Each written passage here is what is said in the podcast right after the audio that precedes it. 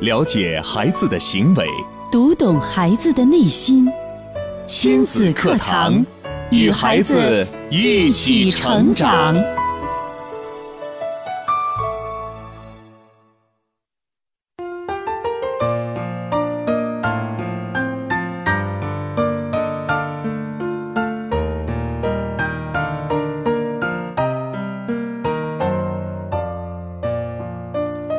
听亲子课堂，做智慧父母。欢迎收听以心理学为基础的专业亲子教育节目《亲子课堂》，我是主持人袁明阳，我是主持人吴化。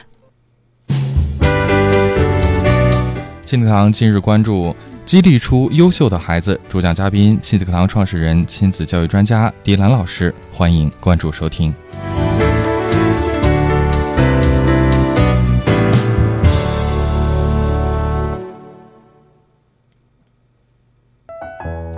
好，节目开始，首先请出迪兰老师。迪兰老师，您好，明阳好，文化好，听众朋友大家好。生活当中呢，我们总会听到一些爸爸妈妈会反映自己在家很注意去表扬孩子和夸孩子，但，呃，即使是这样做呢，却依然没有办法让自家的孩子变得外向、活泼、阳光和更优秀。嗯。到底问题出在哪儿呢？是的，亲子课堂呢也提醒家长们哈，教育孩子不仅仅用表扬是不够的，特别是那些平时不起眼、不爱讲话、性格内向、胆小的孩子，更需要家长为他们提供表现和参与的机会。是的，可能理念我们都懂，但是具体操作的时候，还是需要有一些需要注意的地方的。在家庭教育当中呢，运用正确的激励方式，才能够激发起孩子的自信和主动。那在今天。节目当中呢，我们就跟大家来聊一聊这个话题。你在教育过程当中有没有遇到这样的问题和困惑呢？也可以来通过两种互动方式说一说你的问题。是的，大家可以通过新浪微博，您可以关注“迪兰路言亲子课堂”，在今日的话题帖后跟帖留言，还可以添加微信号“亲子百科一二三”，亲子百科是汉语拼音的全拼，一二三是阿拉伯数字，直接添加关注就可以互动留言了。嗯，好，接下来请出迪兰老师。嗯，刚才明阳和吴化也跟大家谈到了哈，在家庭当中，我们有些家长就会说，哎呀，我对孩子我很注意去表扬他们了哈，是啊，很注意在日常生活当中肯定他们的一些行为，但是依然无法让我的孩子表现得更为优秀一些。呃，这段时间呢，我也听到一些妈妈给我反馈说哈，他们家的孩子呢，因为他们学习的这个相应的。赏识教育也好啊，啊，激励教育也好啊，表扬也好啊，知道通过我们的亲子课堂啊，要运用一些方法，还是很有意识的，对，去肯定孩子们这种意识啊，都得到提升了。但是呢，他们有一个困惑，就是他的孩子们现在经不起家长说不可以了，就是表扬多了之后，如果你说，哎，我哪天不表扬了，做什么事情呢？那孩子就会说，妈妈，你看我做的怎么样啊？妈妈说挺好的，难道就挺好吗？这是一个妈妈给我。反馈的哈，嗯，还有一些情况就是妈妈说，有的孩子是怎么激励，他依然很腼腆，嗯，比如在上一期上个星期呢，我们跟家长的见面会活动当中，有一个妈妈就讲了哈，嗯，我带着孩子出去呢，我让孩子就给人打招呼，可是孩子还是不愿给人打招呼，那我也在激励他，在引导他，可是孩子呢还是表现的这么羞涩啊，这么敏感啊。我们必须要去尊重到孩子他们成长过程当中的每一个阶段。嗯，比如小孩子呢，你要认识到，哦，他在有一个过程，特别是在孩子幼小的时候，哦，三四岁啊，两三岁的时候，他有一个秩序的敏感期。在这个敏感期的时候，还有他的执拗期的时候，你家长的过分的对他有要求，这孩子甚至可能会背道而驰。嗯，有些家长迷惑的是，我们的孩子不是说他表现的。更优秀了，而是现在你不能说他不行了。对，会有很多家长这么反应。对我这孩子，你敢夸了，不敢夸你一夸他，就以后你要平常什么他都希望你在夸他。如果你哪天不夸他，这个孩子撅着嘴不高兴。是，而且特别是家里有小朋友的时候，你要夸别的小朋友，嗯，马上他们家的小家伙、小姑娘就不愿意了。妈妈，对妈妈。我好还是他好 啊？就会让妈妈有一个很尴尬，特别是家里有朋友来的时候哈，妈妈们就会说：“哎呀，孩子们让我觉得，我说你们两个都好啊，那不行，你必须要夸出一个哪个好。”是的啊，这种情况，呃，这也是为什么我今天要给大家带来有关激励这样一个话题，激励出优秀的孩子。嗯，那么吴华和明阳怎么去认识激励呢？你们对激励的概念是什么样的？嗯，激励的概念对，你认为激励它是一种什么状态呢？是一种非常亢奋的状态，嗯，呃然后就是积极向上，特别有劲儿，啊，特别有劲儿。积极呃有力量。我每天见吴华，哇，你好，这个应该是亢奋，不是不是激励。我觉得激励应该算是锦上添花的一种。一种感觉，嗯。一种行为，就是我在适当的时候让孩子更好去给他的一种鼓励，而非是一种日常生活中像吃饭喝水一样、打招呼一样的这种习惯。但是我们讲的这个激励的时候呢，往往能够体会到它后面是有力量存在的，所以对吴化的呃，他这种理解不错哈。嗯，因为在背后一定是给向的是一个正能量的感觉哈，嗯。所以我想在今天节目里先给大家提一个问题吧，嗯，给我们的亲粉们提一个问题，好，看看大家对于嗯日常生活当中，您在对孩子的激励当中，你的语言是合适的，还是有待提高的哈？好，嗯，假如孩子回家了，一进门儿，对爸爸妈妈说：“爸爸妈妈，告诉你们一个好消息，嗯。我这次考试成绩考了九十五，这次排名进入了全班前八名。哎，嗯，妈妈爸爸会不会高兴？会，会高兴会怎么说？应该怎么说？好，我们把这个题目先给我们的听众朋友 嗯啊。如果你的孩子回家告诉你说嗯，他的这次学习考试成绩非常好，而且排名提得很高，嗯那你可以可想象哈，家长你可以按自己的想象啊，嗯进入了前五名啊，嗯进入前几名。面对这个时候，你怎么去回答孩子或者迎合孩子的这种状态和情绪？嗯，欢迎大家通过微博、微信参与进来哈，因为您的互动其实就是得到了答案。您平时跟孩子的这种互动方式对不对？是卷入式的学习嘛？我们参与其中，思考一下刚刚迪安老师提出的问题，你会做什么样的反应呢？嗯，将你的反应啊，透过文字的方式，透过微信或者是微博评论的方式告诉我们。好，呃，两种互动方式您记好了：新浪微博搜索“迪兰路言亲子课堂”，话题帖后跟评论；微信平台搜索微信号“亲子百科一二三”，亲子百科汉语拼音全拼一二三阿拉伯数字。嗯，我看咱们还有亲子课堂的互助群哈，嗯是有很多的亲粉们在互助群里彼此相互会交流。是，那针对刚才我给大家提出的这个问题呢，也可以在这里呢交流一下，碰撞一下，看看你们的答案是什么样的哈。是的，我这会儿也把微信打开，我会随时监控我们几个群里边大家的讨论。是啊，哎，你看哪个妈妈会不希望自己的孩子考试成绩好呢？对啊，啊，排名提高了，呃，无论我们怎么样能够放松心态，接纳孩子的一切，但是从内心里来讲，可能妈妈们还是愿意自己的孩子成绩肯可以说是啊望，可可应该在班里边能够名列前茅的。那是的，果真这个现象出现了哈，那我们的家长们，你会怎么样去面对孩子这种状态？你嗯表扬也好，认可也好，那就看你表扬认可的是用什么样的语言。我们来看一看啊，是否合适？按你的回答，咱们经常说啊，我们希望亲子课堂的专家老师们能给我一个指导的意见啊。我去学习了，可是我说的一些话，孩子还是觉得这个跟他想要的这个不太搭，或者说我说的话呢，不能够对孩子有更多的激励。嗯就是我拿到了，我依然不知道该如何去操作。好，现在我们要有一个范本了。这个非常的具体了。对，这个范本是什么样？关键就是我们家长们，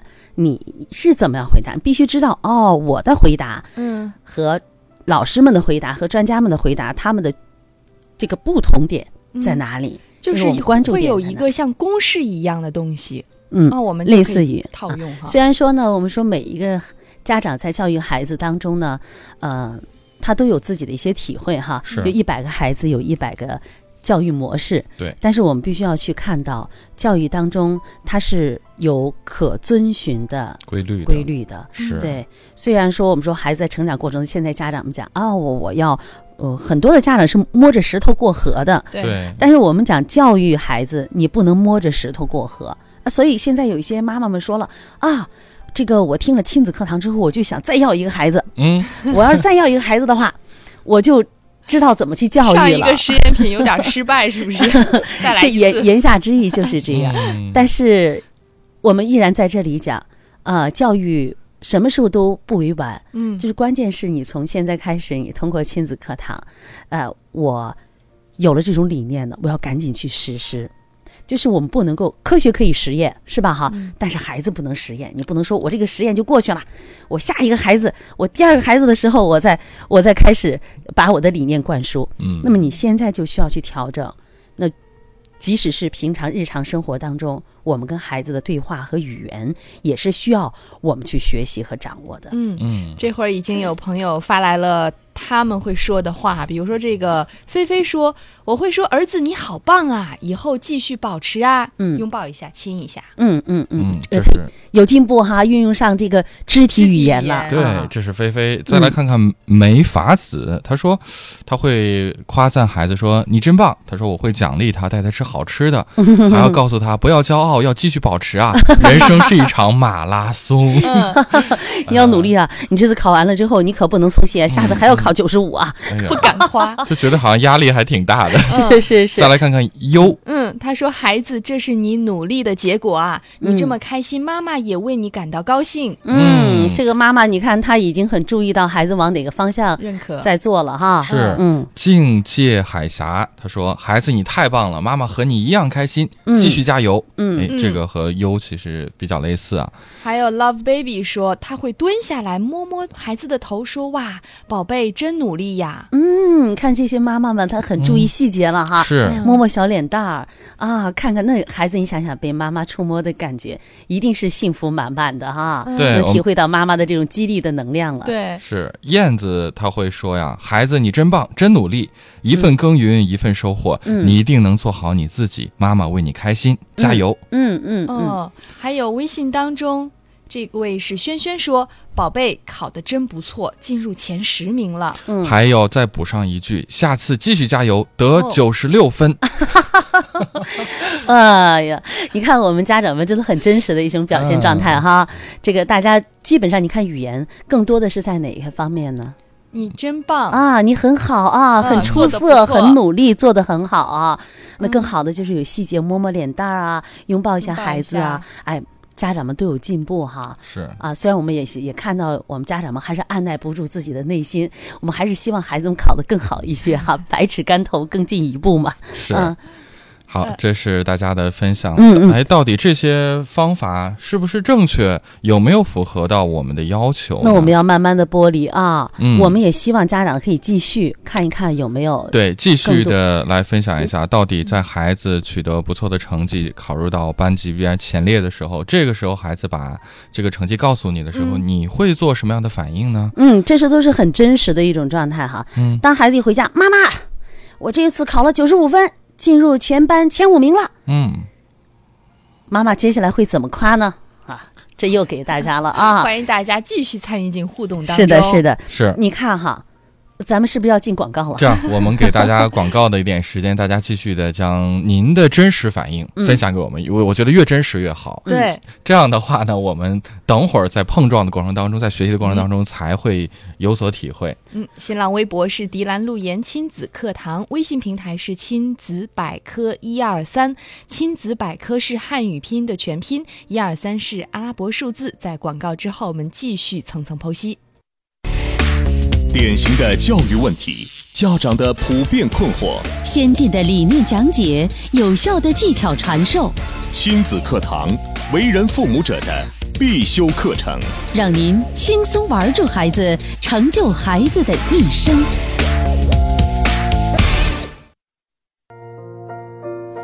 好，继续回到正在直播的亲子课堂。今天吴华和明阳邀请到亲子课堂创始人、亲子教育专家迪兰老师做客节目，带来的话题是激励出优秀的孩子。嗯上一节迪兰老师也提出了一个问题啊，生活中真实的场景给大家。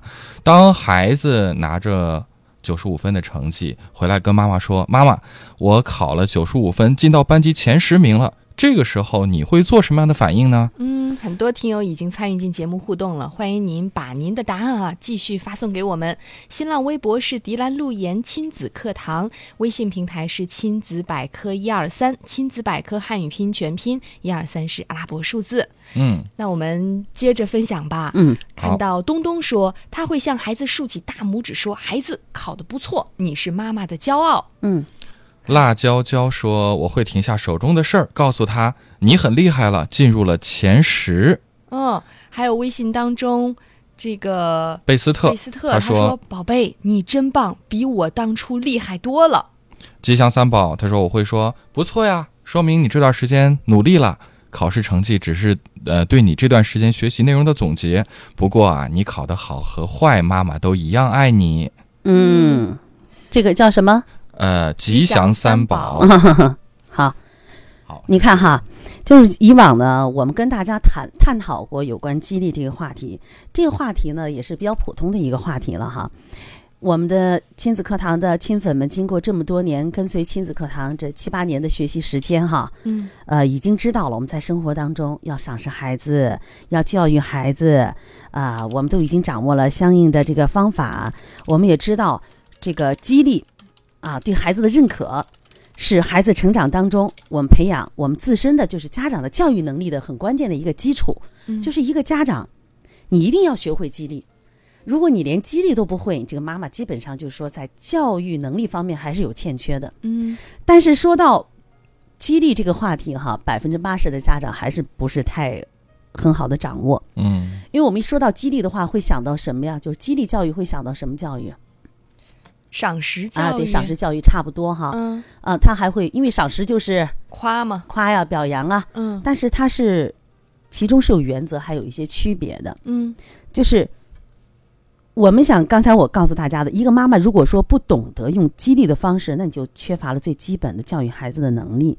你想要教育好孩子，那么这个基基本的能力是必须要有的，另外还要掌握一些原则。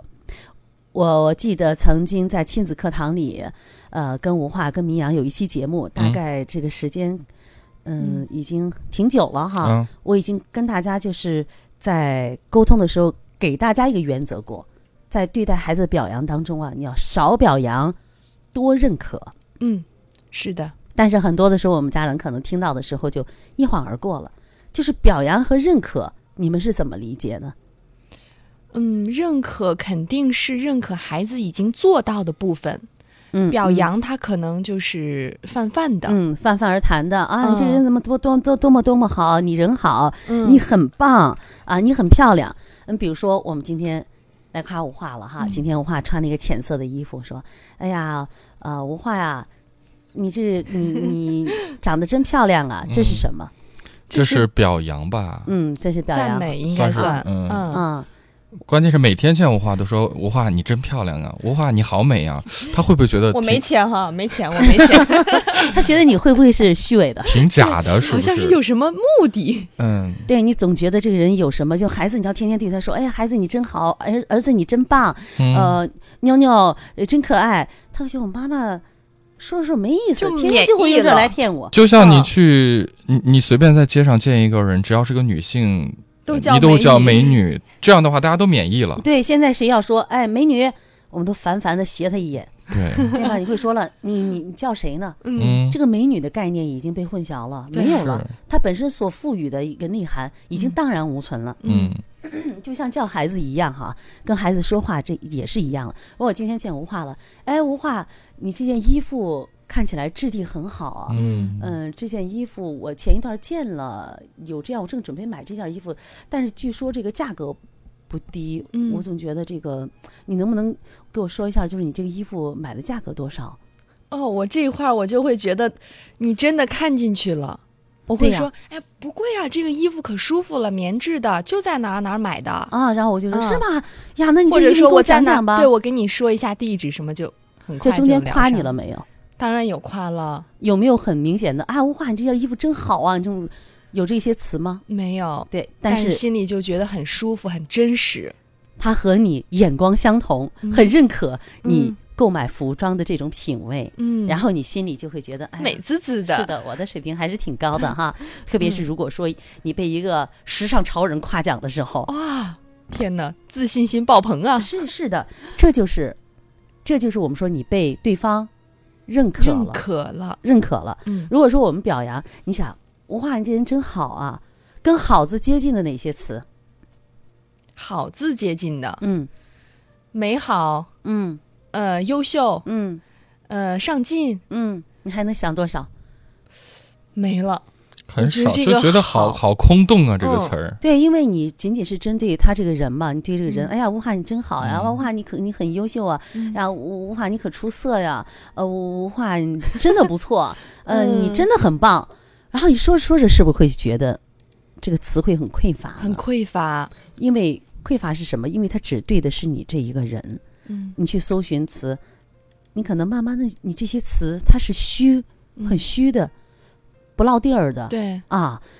但是如果说我们这样说过来，如果针对你今天的一件事呢，哎，嗯今天文化从外边采访回来了嗯啊，采访了一段小朋友的录音啊，比如去幼儿园里嗯采访了小朋友们对妈妈妈妈们讲的一段话，嗯回来之后我们都听了。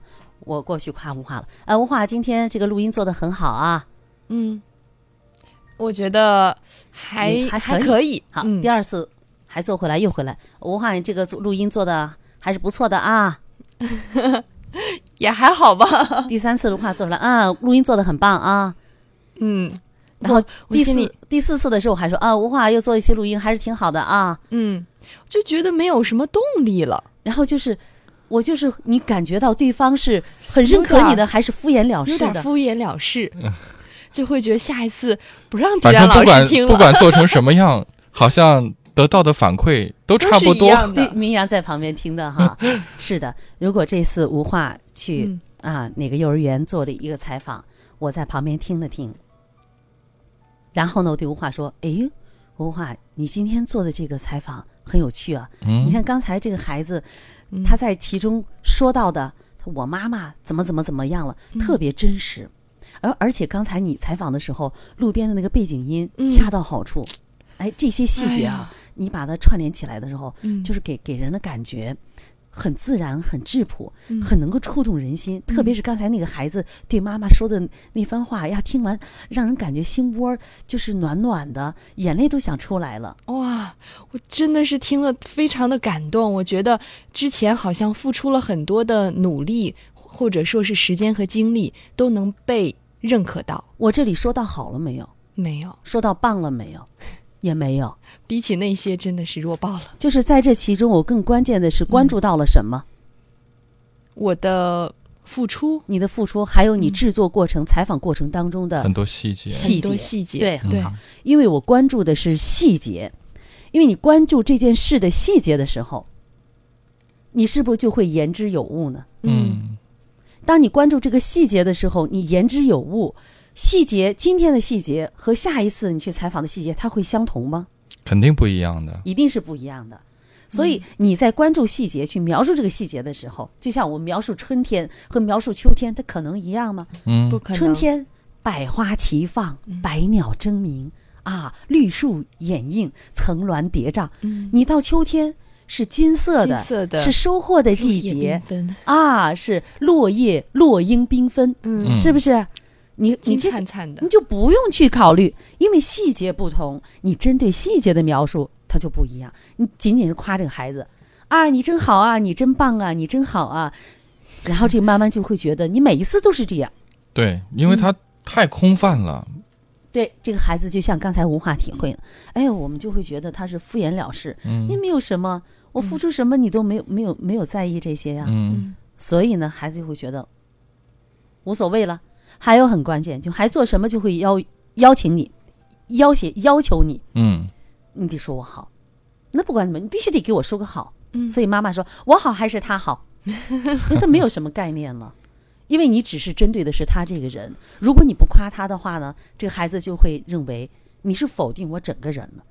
而我们平常在夸孩子的时候，夸细节的时候，你只是针对的是他做的这件事，而不是针对他这个人。对，那么这个孩子就会觉得，哦，我这方面做得好，那方面做得好，我是有很多方面组织组成的一个、一个人，而不是因为你一个好就把我这个人好还是不好全全面给否定或者肯定了。就会让我们变得更加的理性和辩证。嗯，嗯，而且孩子会认为我的妈妈是在认真的观察我。对，我觉得这个应该也是前提，就是你真的观察到孩子用心去观察了。嗯嗯，当然了，我们在这其中呢，呃，孩子也会通过我们爸爸妈妈的他们呃对事物的这种辨析的能力，或者对事物的这种评价和分析，他是会去学习掌握你的一种方法的。嗯所以我们经常叫，呃，讲到行不言之教嘛，哈。嗯，那我们经常也会说，言传身教，言传胜于身，呃，也不是身身教也胜于言传传的哈。言传身教这个你一定要注意哪个方面很关键。因为我这里就想给大家讲个故事哈，这个故事更容易让人能够去体会什么叫言传身教呢？啊，什么叫行不言之教呢？那就是咱们知道这个，你知道帝王嗯，帝王们都是怎么教育孩子的？你想着皇帝教育孩子，那肯定就交给啊，平常有学这个这个大臣大臣里边有专门有这个太子的师傅吗？对，啊，你专门交给他这个老师去对他进行教学就可以了。其实，在咱们中国的历史上，历朝历代，皇帝对他们的孩子的教育是非常严谨的。你比如说这康熙吧，嗯如果你们去查一查这个清史方面的话，你就看到康熙对于他的皇子们的教育是非常严格的。那每天一大早，鸡叫之时，皇子们就要起床背书了。这背书是背完之后背一百遍还不行，嗯要求背一百二十遍。这皇子们就不愿意，我都背一百遍了，哪差那二十遍呢？这康熙就会对孩子们说：“他说你们知道吗？我那个时候就是背一百二十遍，我就能够记得住的。嗯，我背了一百二十遍之后就记住了。不信你们随便抽，你们学的这些书当中，你随便抽一页，这皇子会相信不会相信呢？不会不，相信。好，那我抽一页，那也是人叫阿玛哈。嗯，好，抽一页，来哪一段你背吧。康熙抽哪一页，你康熙都能够朗朗上口，倒背如流，嗯，每个都能背下来。你说这些孩子们，皇子们能不服吗？能不服服？乖乖的坐那儿开始背了。嗯，我爹都能背一，都能背下来，我还背不下来，那能行？我爹都背了一百二十遍，我背一百遍，那还有什么说呢？不仅如此，你比如说皇子们在背的时候，这个皇子们的老师考试对他们进行考试，还要拿一个本儿抽住看着说：“哎，你背哪一段？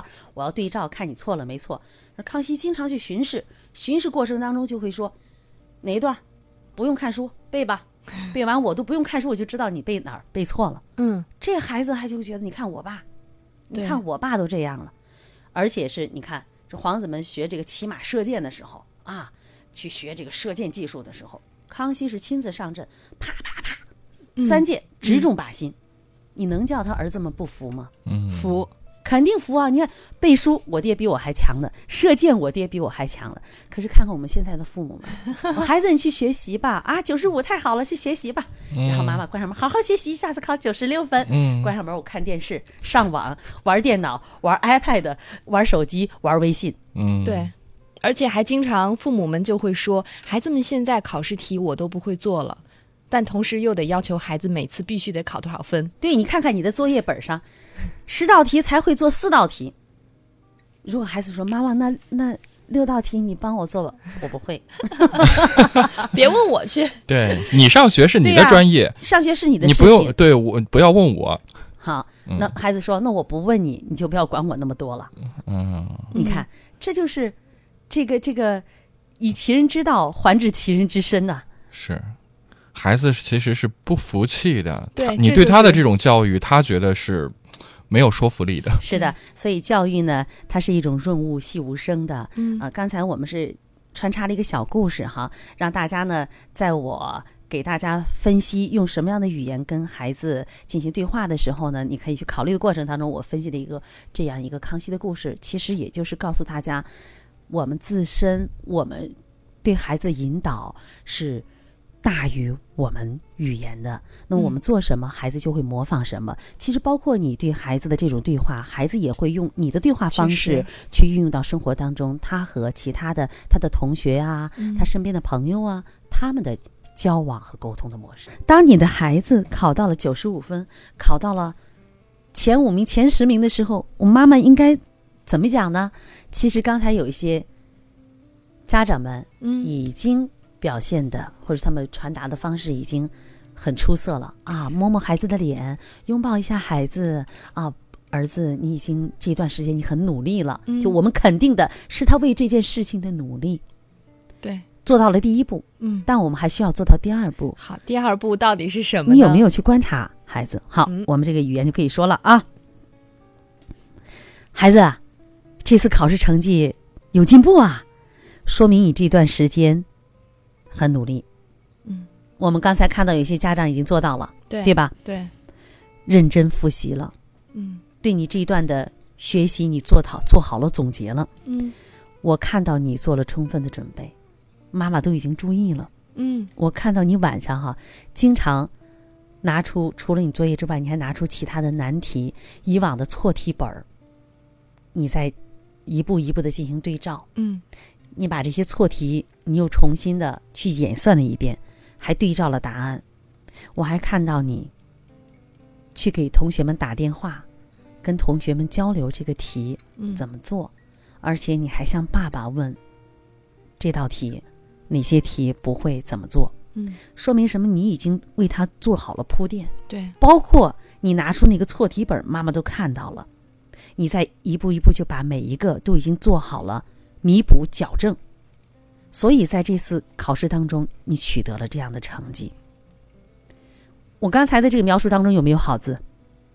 没有没，有，没有吧？嗯我是不是只仅仅说你努力了？对，我仅仅说到他的努力了嗯啊，但是我对这个努力就是一个一个词组吗？不是，是非常有细节的这样的一个观察。嗯，对这个孩子就会觉得，你看我妈妈看到了，真的，我一点一滴的付出，他都看到了，嗯。我是怎么做的，而且很关键的一点就是这个孩子知道，我得到这样一个成绩，我达到这个结果，我是由什么原因达到的对，啊？我不是说我努力了，这个孩子也不说，哎，我怎么努力了？妈妈说嗯。你这次努力了，这孩子觉得哎我是努力了，但是妈妈在帮助这个孩子分析总结，嗯有没有？有，啊，你是怎么样去努力呢？因为你拿到了你的错题本，你再一个一个对照，嗯你再重新把错题又演练了一遍，你把过去错误的又重新进行了矫正，而且你还打电话跟同学来进行沟通，你还寻求了爸爸的帮助。嗯这个孩子就知道哦，我达到这样一个结果，我努力的这个过程是由前我达到我现在考了九十五分，是由前面的一步一步积累而成的。嗯，这个孩子就找到了方法。对，嗯，我们经常会父母会说：“哎，孩子，你要加油啊！怎么加油？孩子，你要去看书啊！你要增加自己的知识啊！” 他是不是很空洞的、很空泛的？嗯他没有可以依靠的、可以很直接的操作的一个模板。对，那么，我们妈妈们针对孩子这次考试，我们给的孩子的分析，他是不是有操作的模板呢？嗯哦，孩子们会知道了，我这次明了了，我这次考试得到这个成绩啊，嗯，我我确实是这么做了，我确实我会回溯对，我怎么达到这个成绩的，嗯？我怎么相对于我以往的成绩我有提升的，这一步一步，我提前，我把那些容易出错的地方，嗯我做了哪些矫正，啊，我做了哪些准备，嗯？他是不是就可以知道我的每一步做出来才达到今天这个效果的？对，嗯，而不是说孩子太好了，太棒了。这孩子也不知道我的太好，他仅仅觉得哦，我这次考试考得不错，嗯，下回骂人太好了，太棒了，还啊还还还是不错。所以我们讲，父母是孩子的第一任老师，父母是家庭里边你的最关键的引导者。嗯